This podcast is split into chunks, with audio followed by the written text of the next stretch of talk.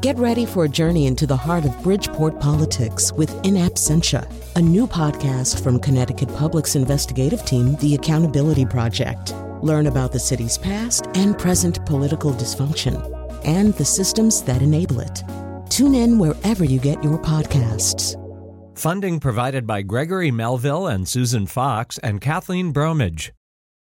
You ever try to sneak into a meet and greet of your favorite artist by pretending to be a professional photographer? Dude, the camera is like an all access pass. Or get on a morning TV show by pretending to be a famous chef? We were bored. We wanted to experiment with the inanity of morning news shows. Or maybe accidentally at church. I realised I'm being herded into the church hall with all the children. I'm thinking, oh no, I'm going to have to pretend to be a child. Or have you ever impersonated super famous megachurch pastor Joel Osteen at one of his events? And so they're like, dude, you should just, this Joel Osteen event's coming to LA. Let's go. And I'm like, you know what? What do I have to lose? Or pretended to be a billionaire so you could photograph the view from a high rise real estate listing so you could make a picture book about wealth inequality? No? Well, you're about to meet folks who did. I'm Chion Wolf. Stay tuned for stories about acting like you belong. That's next on Audacious right after the news.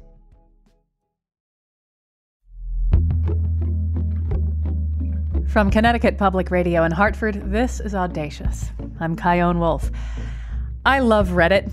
Well, it's not without its problems. This mostly anonymous giant internet bulletin board has a plethora of communities called subreddits that bring all sorts of interests together. There's the subreddit Look at My Dog, Ask Me Anything, Today I Learned, Thrift Store Hauls, Shower Thoughts, Backyard Chickens, and my personal favorite, Onion Lovers. Another favorite of mine is the subreddit Act Like You Belong, where you'll see a lot of stories about how if you put on a hard hat, carry a clipboard, and walk with urgency, you can get through a lot of doors that you normally wouldn't. A chef's jacket works really well for this too. And you'll read a lot of stories about people finding their way backstage or to some private event posing as a photographer, like Rayan Faluji.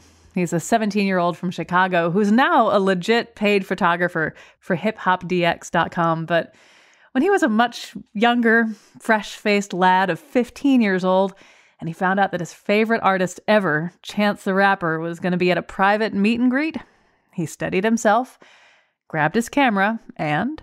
I thought there would be like strict security, but I literally I just walked in and there was a police officer there and I just started making conversation with her, you know, just to like get her off my case a little bit.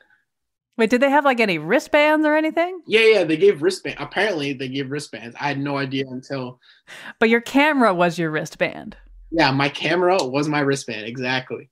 So I walked in with my camera, just no questions asked, and um, lo and behold, Chance just walks through these grand big doors, and I'm just like, oh, that's him. And then I was like, well, I mean, I gotta, if I can't get a picture with him, I'm gonna get a picture of him. So there was a huge crowd all trying to get to him, and I just raised my hand and I went click. So then I like went to the front and I was like, "Excuse me, excuse me, like I'm a I'm a photographer, whatever."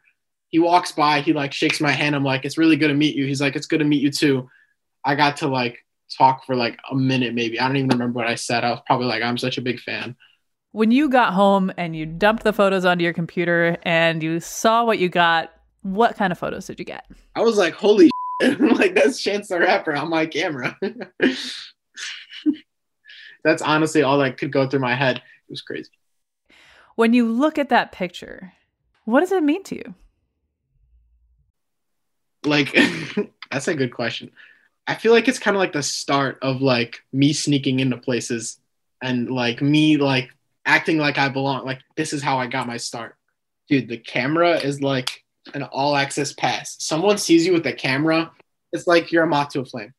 So get a camera and just like make sure your work is good because if your work is bad, then you won't really get anywhere. Do you think that exercise of acting like you belong has made you a more confident person outside of the meet and greets and concert scene? Initial gut instinct, yes. Obviously, like it's good to be insecure, like we're all human, but like it could be the separating factor from a life changing event. If I was too insecure and too much of like a goody goody, I'd be like, I wouldn't be where I am now. So you acted like you belonged, and and here now you belong. Yeah, exactly.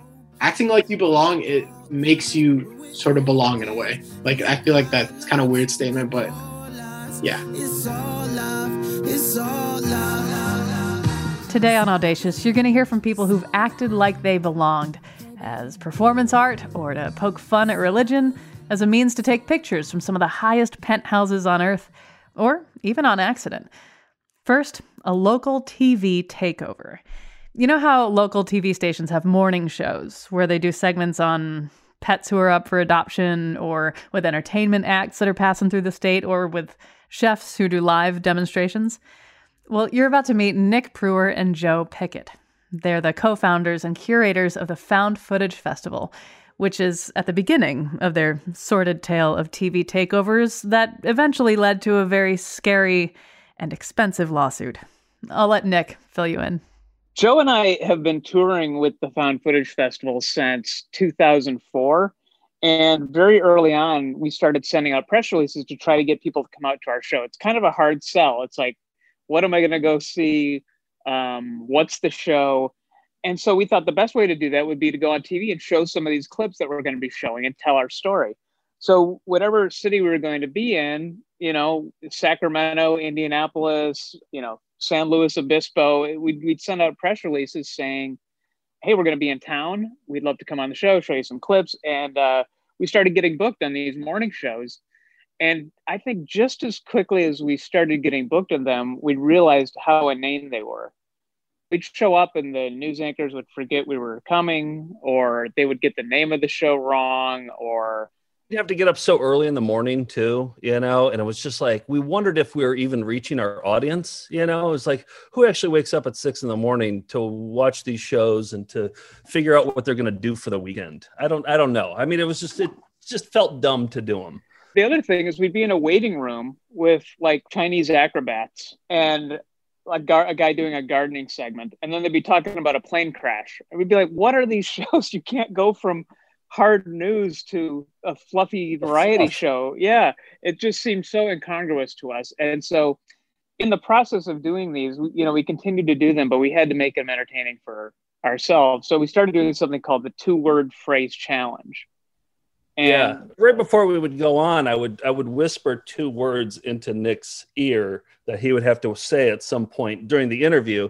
And so the best example is I, I told him before we went on, I said you have to say the words basketball murderers, and murderers has to be plural too. So the interviewer was getting towards the I could tell he was trying to wrap it up, and I had no idea how I was going to say this still.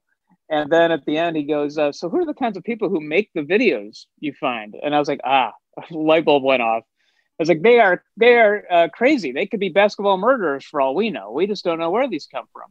The guy did not get an eye at it at all. He just kept going. Nick said basketball murderers live on television. He just kept on moving. And it was just like, we had so much fun doing that that we were just like, we did more of them and more of them. And I'd give them lists of two word phrase challenges.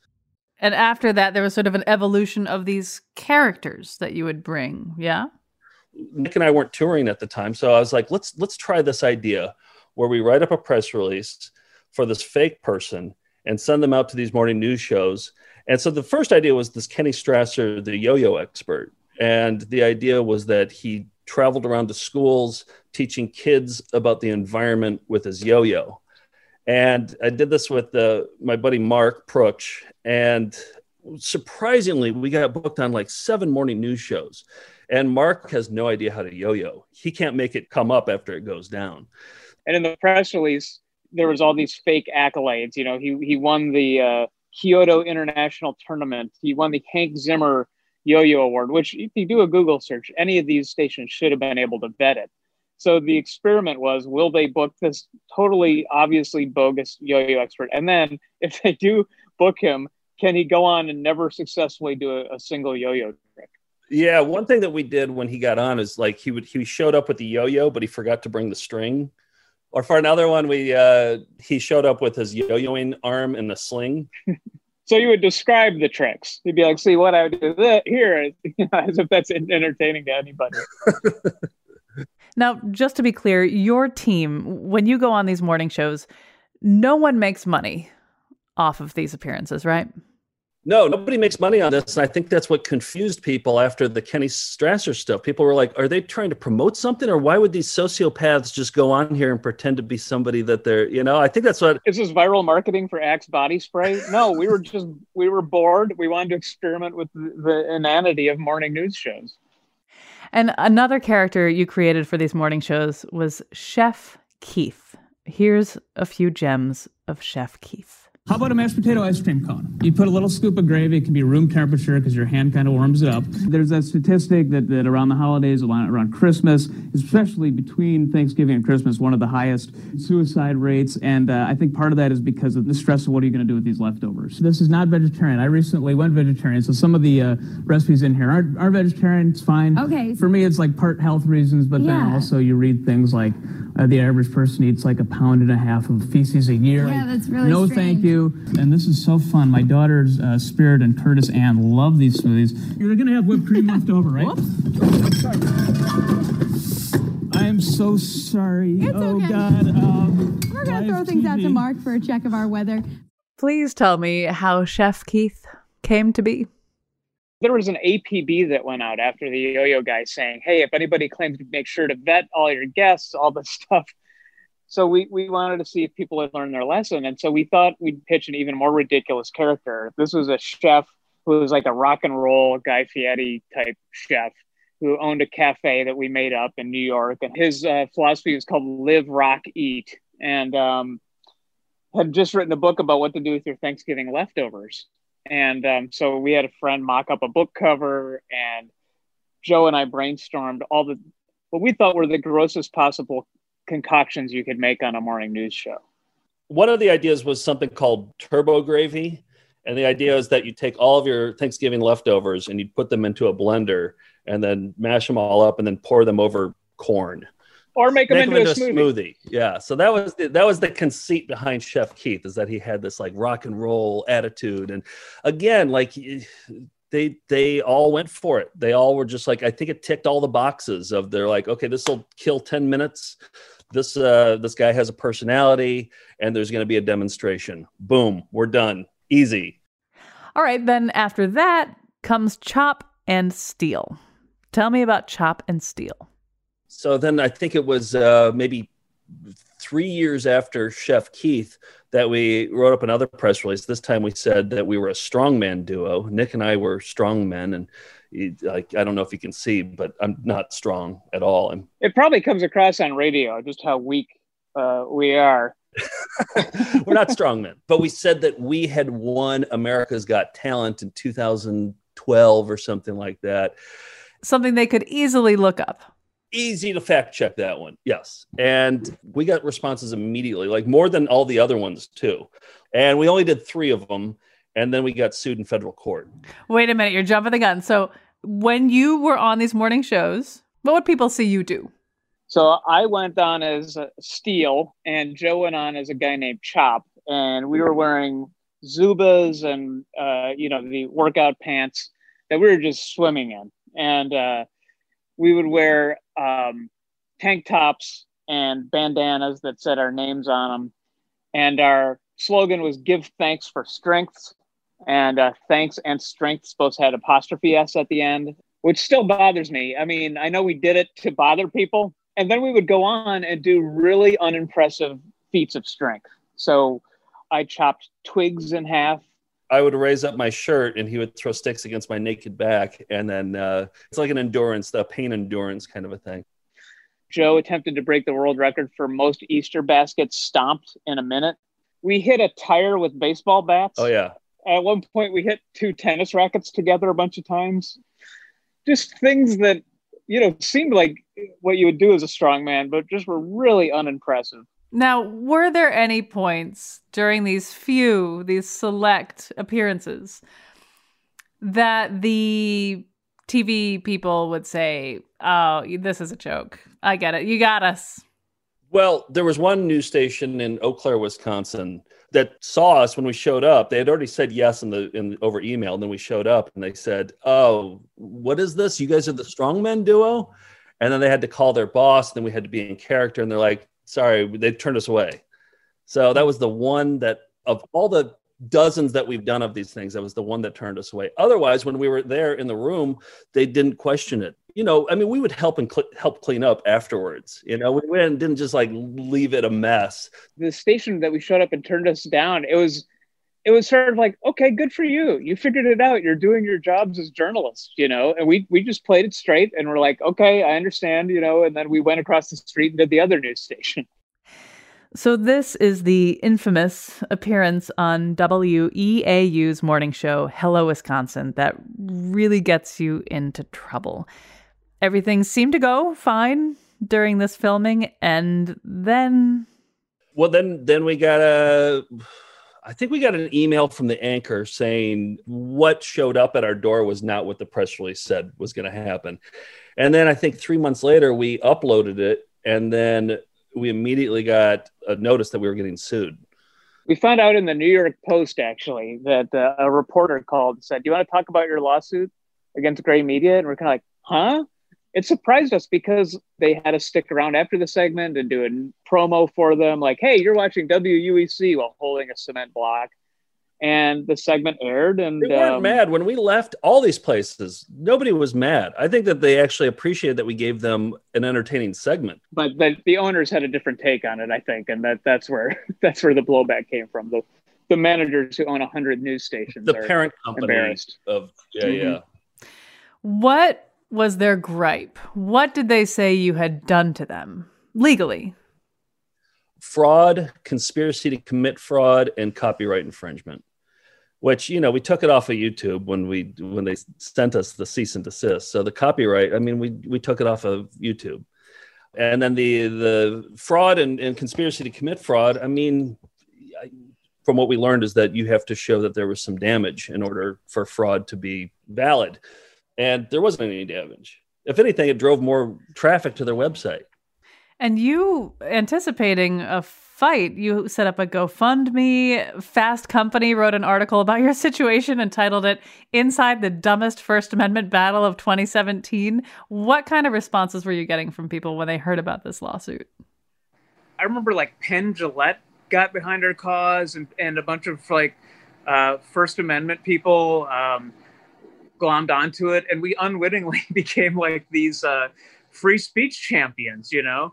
you know, here we are doing this experiment that really exposed how these journalists were not doing their jobs and making a fair criticism of the news, and that's protected speech, you know. And uh, them suing us was saying, hey, the onus isn't on us to do any of our due diligence as journalists. If we would have had the money to be able to continue to fight this, we would have totally won this in a, if it had gone to trial. Instead, we settled out of court. What does it mean to settle out of court in this case? Uh, we just came to an agreement on on what would make them happy and what would make us happy. And I'll just say, we won for the amount of publicity that we got, and you know the amount that they wanted at first compared to how it ended up. We're not allowed to talk about the money part, but we gave them nothing they asked for. But Vice News was about to run a piece that I think was accurate. and made them look like complete idiots. And the day before it was to air, they called up our lawyer. They left like five messages at midnight saying, "Let's just settle this. Let's settle it." So yeah, that's why we feel like we won. Knowing all you know, would you have done it again? And if so, what would you have done differently? I, I would definitely do it again. I, I would say both of us could be shirtless next time. I think that's one big regret. I was yeah, I was gonna say yes, I would 100 percent do it again, but this time I would set the tennis rackets on fire.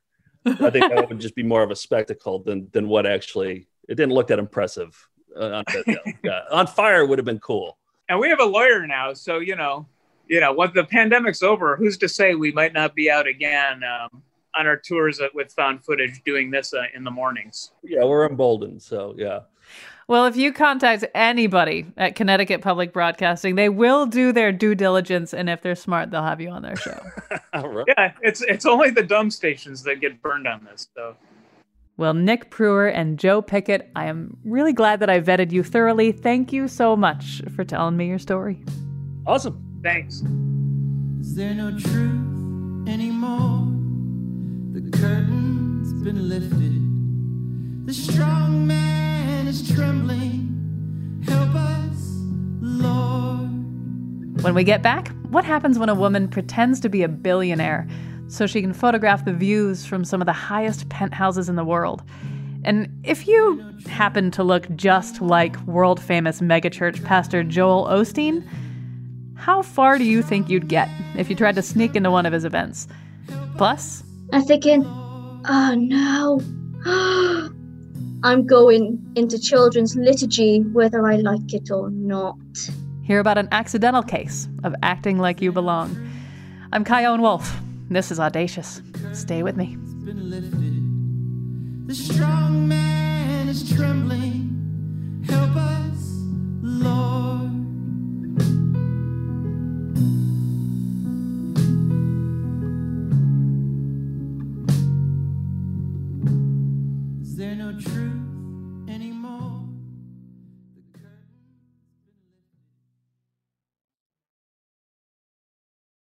This is Audacious. I'm Chion Wolf. This hour, we celebrate the subreddit Act Like You Belong.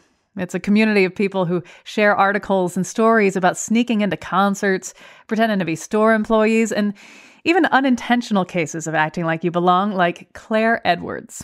She's a 30 year old healthcare worker from Wales. And for the purpose of the story, it's important that you know she has a condition called proportionate dwarfism. She's four foot nine and also happens to have a very young looking face. Claire's story begins in front of a Roman Catholic church on a hill. And it's also important that you know that she was 14 years old at the time, and it was no ordinary Palm Sunday. It was a very fateful Palm Sunday. Um, the church where my family go to, it's in the middle of the city centre, but it's on a hill and it's halfway up the hill. The priest thought it would be a good idea for everyone to congregate at the bottom of the hill. And everyone had to collect a palm, and then everyone had to sing a hymn and walk up the hill whilst carrying these palms, and then go into the church. And there were two palm options available. There were these single dried leaves of a palm branch tree, and they were folded into these crosses. The other option were these full blown palm tree branches that were dried. They were at least five foot tall, weren't they? Maybe even bigger. And of course, little old me thought, oh, I want one of those. So, of course, I toddled over, said, Can I have one, please? And the minister was like, Yes, of course you can. Go ahead. So, of course, then we all had to start going up the hill, singing a hymn. I can't even remember what hymn it was because I was just too upset with my palm. I'm holding it up in the air. I'm staring up at it thinking, wow, this thing is huge. This is amazing. I can actually be seen. And I'm not taking in anything other than the fact that this palm is massive and it's so cool. And suddenly I'm snapped out of my palm adoration when I realized I can't see my parents anywhere. And I'm suddenly in a sea of children. And most are smaller than me. And I'm thinking, what on earth is going on? And I realized they were holding the palms that are the same as mine, like the big branches. They were sorting palms. Yes, they were, because I turned around, all the adults had the crosses, the leaves that were folded into the crosses.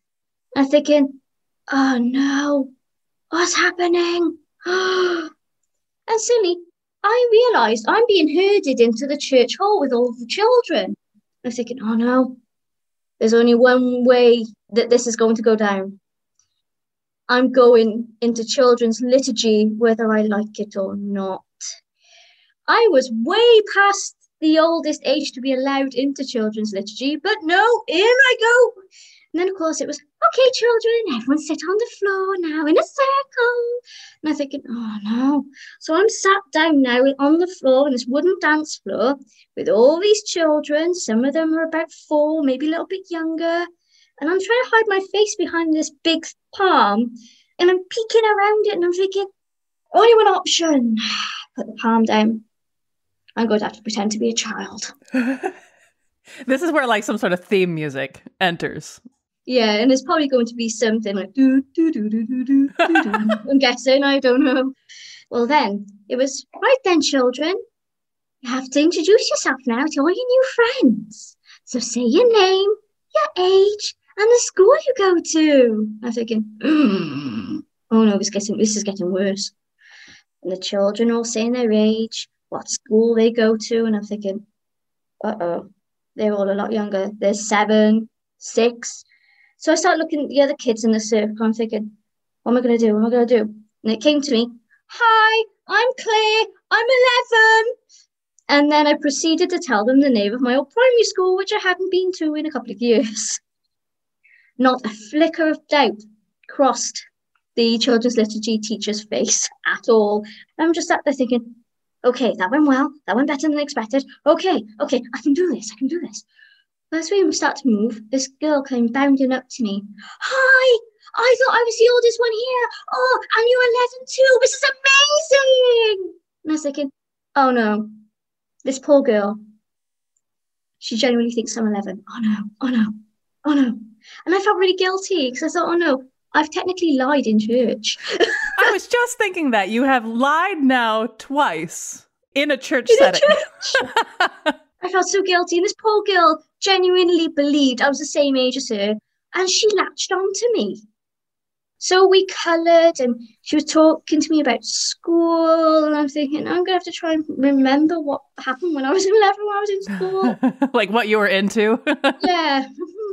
or like what are the kids into now? I was uh, I can't remember what we talked about, but I remember trying to portray myself as best as I could as an 11 year old. And then afterwards, the, the teacher was like, right then, okay, it's time to go into the church and show the congregation and the priests everything that we did today. Presentation time. And I thinking, oh no, uh oh. And they started picking people to read things out, and they were getting closer to me. And I was thinking, oh no, oh no. Luckily, it was the girl that latched herself onto me that got given the piece of paper to read something out. Sigh of relief. But then it was, oh, we have to go in height order. Okay. I was at the back of the line because I was one of the tallest. For once. Yeah, for once in my life, I was one of the tallest. Yeah, not counting the fact that everyone else was a kid, but there we go, never mind. So we all go in through this side door now that connects this whole thing into the church. And we all walked up the central aisle up onto the steps of the altar. And I had to stand on the top step with all the taller kids. And then they're thinking, I am tall. Look at me. Look at me amongst these people. I am one tall. I am giant. And then I suddenly clock my parents in their usual spot on this one particular pew, right next to Father Smith's confessional box. and I can I know exactly where they sit. I can still remember it to this day. And they're there, shoulders shaking in silent, hysterical laughter at the situation that I found myself in. When I spoke to my parents afterwards about it, they were like, You should have seen your face walking in. You were looking around, proper shifty. And I was like, I try not to be shifty. but no one batted an eyelid, no one thought anything of it. No one realized. So I acted like I belonged, and apparently it worked. Wow. Okay, so one thing I think about when I reflect on your story is that because you're so much shorter than the average person, you maybe often feel othered when you're out and about. And for once, you were not othered. Did it make you wish that you were fitting in, so to speak, more often? Or was it just a singular experience that doesn't really have anything to do with your life after? It was kind of like a mix of both, really, because my identity's always been the halfling, the hobbit. Um, I was known as Ma Puce or La Puce in France. That was my nickname there, which is the flea or my flea. But um, it was like in that moment, I was one of the taller ones, and I was like, "Ooh, this is interesting. This is new."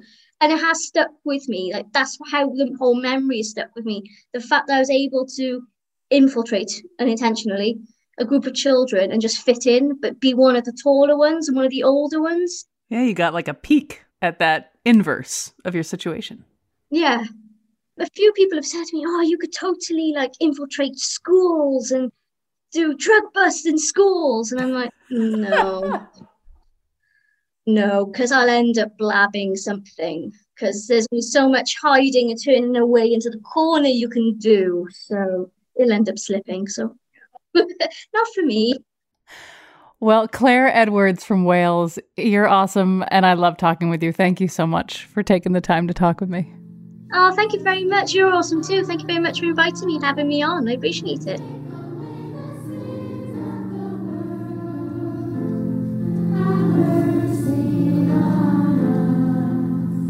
All right, now picture megachurch pastor Joel Osteen. Now picture his twin. That twin is Michael Klimkowski. Well, he's not actually Joel's twin, but he looks like he could be his twin. He's also an actor, comedian, and writer from Los Angeles.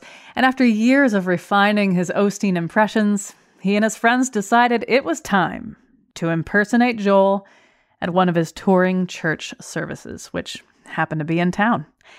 I asked Michael how he prepared himself to do this thing.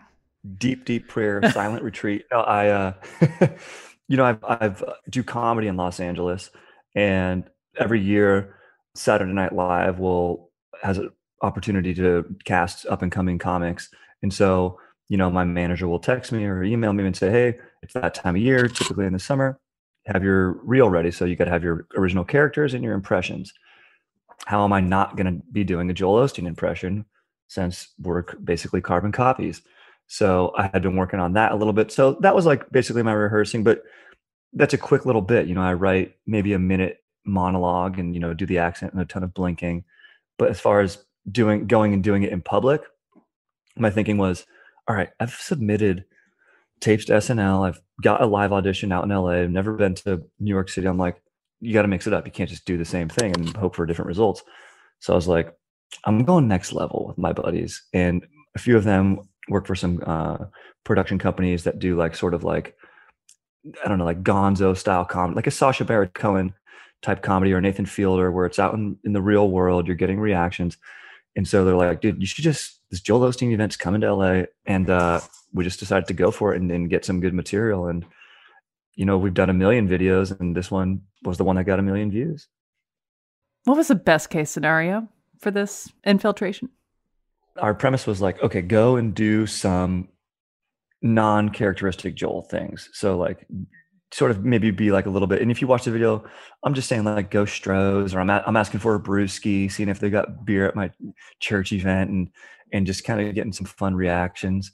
And um, we probably wanted a good video for the internet of three minutes. So just a few good laughs, a few good reactions, and then we're out. There was one scene in the parking lot where somebody sees you and they go, Joel, and you go, It's Joel. It's God. Enjoy. It's Joel. It's God. yeah. did that just come out of nowhere or were you holding on to that? Before we went out, we like did a um, document where we all kind of like typed in a bunch of jokes, like fun lines we could say. So it's all just kind of floating around in my mind. And I have that's probably more of a little little more harsh commentary on you know some people like following Joel more than you know who Joel is a messenger of. At one point, this lady comes up to you and asks, she asks for a picture, and you say, "I got these long arms. I'm six three. Jesus was five five. Come on, I'm looking for a beer, but they only got." That was in the hopper. All right, that one was ready to go, and that one worked out so great, you know, because it's just a problem that everyone has when taking selfies, you know. And and me, actually, I am tall. People are always like, "Hey, you have long arms," so it probably just was there. It was in the ether, ready to be made. So you get to security and you ask in the third person, "Where's Joel's entrance?" Uh, How do they react to you? Zero skepticism. They're just like, "Come right on in here. We love it." Security's like, "Man, big fans." I'm I'm throwing out a little. When I'm nervous, I probably say like, bless you or amen like probably 50 times if you watch the video that's just me being nervous like bless you amen like bless you god bless you god bless you god bless you when people reacted positively to you and started beaming at you and wanting pictures with you and were just like just by being in your presence were lifted how did that feel for you in this weird position where like you are being yourself but you're also knowingly being someone else. Like, how did it feel to be around that sort of reaction? It, it was definitely a mixed feeling of like, oh, I was like, this is so cool. And I was like nervous of getting in trouble or, or what's going to happen. And then I was like, really wanting to get some good material. And, and I knew that it was like a good opportunity. So it was a lot of thoughts, so all just probably mixed up under the broad stroke of like excitement and nerves and um, telling myself, look, just stay in character focus on the mission, which changed in real time, which was once we were past security, JT's like, we got to get you on the stage. And, and there's even that part in the video where in the concessionary and, you, and I break character. I go, oh, dude, no. I think we should try and get you on stage. dude, that's insane. And I'm like, all right, we came this far. I was like, what do I'm, I'm parking cars during the day. What, do- what do I got to lose? And, uh, you know, then, then the rest of the events ensued. Yeah, so you get to the stage area, and um, after that, things start to turn. What were you hearing that maybe made your heart start to race in a way that it wasn't racing before? behind me, I just kind of hear like what I assumed was somebody like calling someone on a radio or whatever, and they're like, impersonator, impersonator. Then I'm like, we got to go, we got to go, take a few pictures. And we start heading out, and that's when you hear that like SEAL Team Six dude of like Joel Security, like, hey, Sit down on the bench. Why? Because I just told you But so. I'm asking just why. Well, so now or we're going to jail. Why do All I right. go to jail? Okay, you're going to jail. All right, we're, we're, we're exiting. We want to cause no trouble. Don't worry about it. Everybody's going to jail. Sir, can I ask you a question, sir? it was very, yeah, it was scary. He's like, sit down, who's here with you?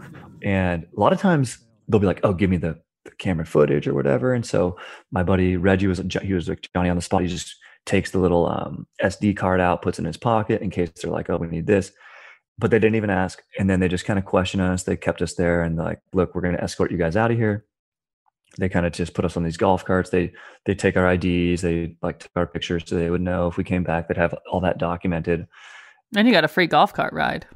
That was actually really awesome, and it beat traffic. You know what I mean? Like, LA traffic. yeah, yeah, didn't have to wait in any event in LA traffic. Like this is great. If you could have done anything differently, what would you have done differently?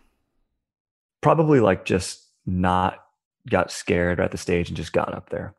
Maybe that would have resulted in me going downtown. But honestly, if you go to jail for comedy in hindsight, I'm like, cool. That's I'm like, I- I'd like to have that on a resume. Uh, in real time, I'm like, no, I don't want any part of that. I want to go sleep in my bed. But yeah, probably just being cooler under uh, pressure.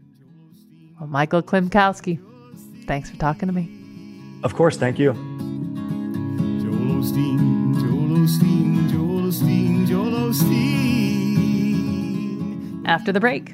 I would opt for this like uh, sophisticated uh, look, kind of like a look which you cannot really say how much it costs. How one woman impersonated a Hungarian billionaire. Well, I mean, she is actually Hungarian, but she's not a billionaire to make a photo book of scenes from penthouse apartments built for the ultra wealthy. I'm Chion Wolf. This is Audacious. Be right back. Joel Osteen, Joel Osteen, Joel Osteen.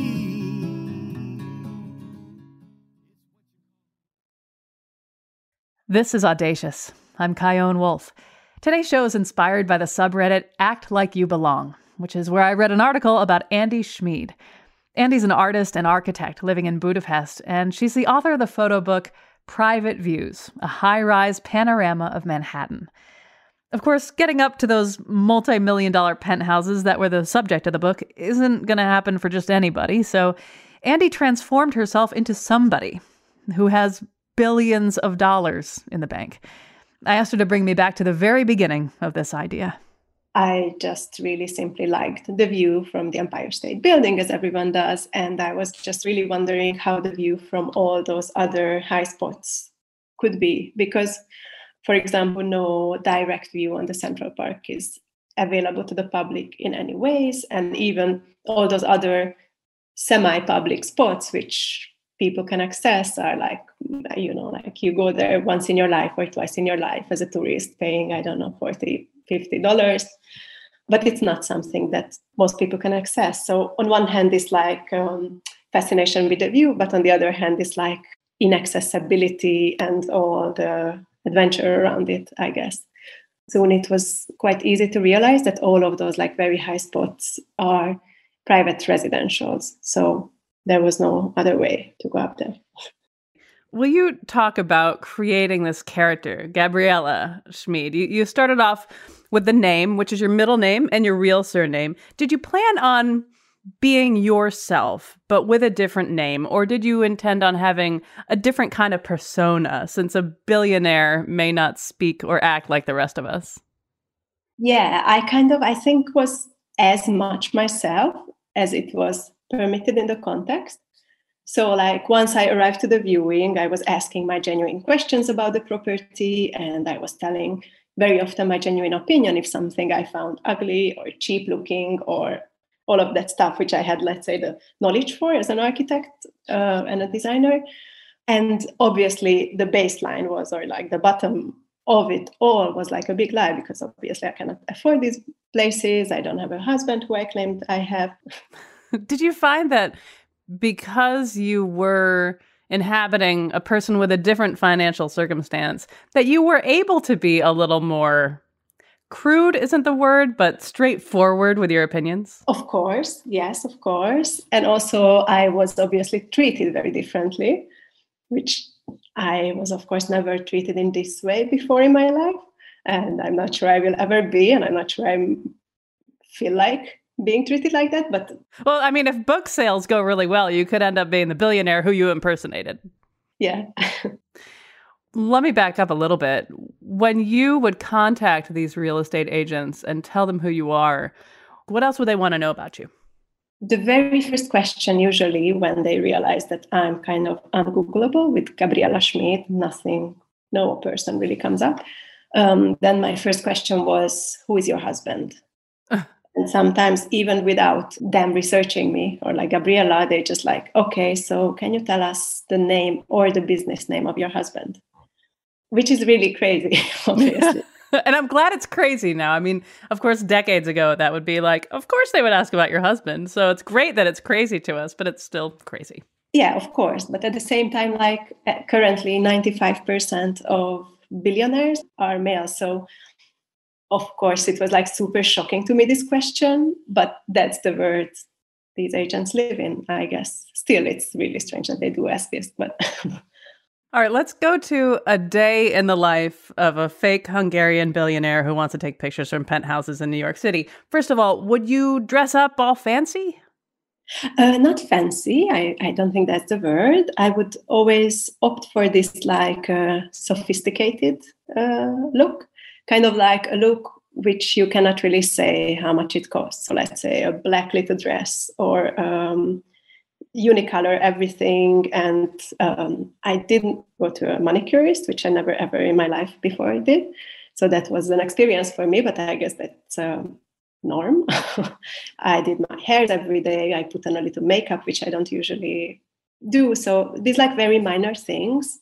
But after very short time, it was very easy to realize that it absolutely doesn't matter what I wear or how I look. Once they take you seriously to the point of showing you the apartment, it doesn't matter how you look like, they're going to treat you equal. So, all right, you get to the penthouse, you meet the real estate agent, they bring you up. What kind of strategies would the real estate agent use to try to persuade you to buy this place? Mm, there were quite different strategies, actually. I think it's also a generational thing in my experience. So, younger agents are more just like talking to you, asking about, of course, they are pushing you a bit to tell your husband it would be a great investment. And the slightly older agents, I think they were more prone to do almost like theatrical scenes where they would make me imagine things, they would make me close my eyes they would ask me to um, look out the window and imagine my life here with the champagne in my hands with my husband and this kind of like super it was almost like comical somehow but but they really it was very obvious that they like rehearsed it and i'm not the first one they say it to. Plus they always try to make it as personal the tours as much as they know about you. So they knew that i have a son so they always um, try to talk about him like what he would do and how great for a boy this apartment is and how they knew i'm hungarian. So they also talked a lot about that like uh, yeah there are a lot of diplomats in the building and some from your area or um, there was also music references. Some of them put music for me. It's like edith piaf song. Edith piaf what song of hers Which translates to I regret nothing. Yes, exactly, exactly. Which is kind of perfect for you. like if you, if this were a movie, that would be the theme coming up over the credits. Exactly. And it was really also this like very cinematic scene. She sat down on the sofa, closed curtains, she made me close my eyes and then she told me that because I'm European and I'm so sophisticated, I sure she bets I love Edith Piaf. I said, yeah, sure. what could I answer? And then she just like opened the curtains and there was like Central Park at our feet. So these kind of like very banal things, but a lot of them. Were there any amenities that really surprised you? Like, oh, this is how they live? Amenities, yes, a lot, a lot, a lot of them. The newer and newer buildings are making crazier and crazier amenities. So, of course, like before, this like gym and pool was the basic, and that's kind of okay. But in the newest buildings, um, I mean, one of the most standard thing now in all the new buildings is, is a golf simulator room they just say it as like, oh yeah, there is the golf simulator, like the most basic thing now. Yeah. Toilet, kitchen counter, golf simulator. Yes, yes, yes. Now, I'm sure real estate agents are totally used to people taking pictures uh, of the places that they're seeing, but especially with their smartphones. But you didn't use a smartphone. Talk about the camera you used and and why you used it. It's an old Nikon camera, very basic one. Film, Film yeah? Yes, yes, yes. And I started to, and obviously they just tell you, oh, so go around and take pictures for your husband. So it's like even they are like encouraging you to do that. And then some of them, of course, commented on it that they they actually really loved it. And I think in their eyes it really fitted this persona of this like billionaire who's just like walking around, thinking about the apartment so that's also the thing that like everything goes in this atmosphere or like once you're in anything they just consider as oh she's a bit weird or she's a bit like this she's a bit like that but it really is part of the persona. They never really doubted me. So nobody caught on to what you were doing? I don't think so. No i don't think so. They just didn't get the sale? Yeah exactly. I just chose another apartment or i just changed my mind yeah.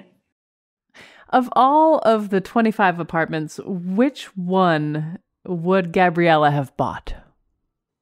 Gabriella would have bought 56 Leonard. Uh, it's by a Swiss architect duo. I think that was in, most in sync with her aesthetics or like what Gabriella likes. Like it's that's the only building which it is like ultra contemporary aesthetic. So like concrete all over the apartment, which is very unusual in this um, otherwise ultra luxury atmosphere, which more is in this like sphere of golden things and the rococo details. So this one actually has like very big bare concrete columns inside the apartment and like no ornamentation in any ways. And I think that's what she was meant to be somehow. She dressed like that. She acted, yeah. What did being Gabriella do for you besides making this wonderful book? How did that serve you, Andi? Um, it's a very good question. Um, I think in general, I like to act or like to play. I don't know. It it really took this like playful side out of me, and I could just like just do things I would never do. I think it it really it made me feel that I can do whatever I want somehow, or I don't know, in a in a way. But yeah, do you think that you would do anything like this again? Mm, certainly not the same. Gabriella has retired fully. She's in the soaking tub, enjoying her champagne, listening to Edith Piaf. Um, I mean, I, I, I will certainly do more things with like luxury and architecture and all these kind of subjects, but probably in a different way because also I don't think any more agencies would accept any Hungarian billionaires to come now. And it, I would then be happy to go back again up in those places, but um, I doubt in the same way I would never be able to. well, Andi, Gabriella Schmied, author of Private Views, a high rise panorama of Manhattan, which you can get on our website. That's Andi Schmied, A N D I S C H M I E D dot com. Thank you for talking with me. Thank you so much.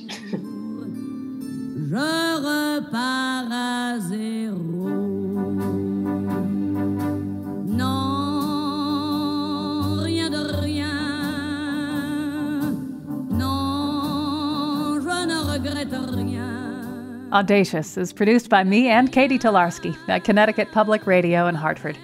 to subscribe and listen back to shows about things like the philosophy that it's immoral to have children and we should collectively self extinct, life as a death doula, and what we can learn from people who have a rare disease and the folks who love them, visit ctpublic.org/slash audacious.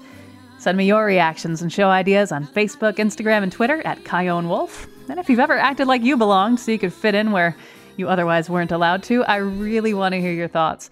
My email is cwolf at ctpublic.org, and online use the hashtag audaciouspublic. Thanks for listening.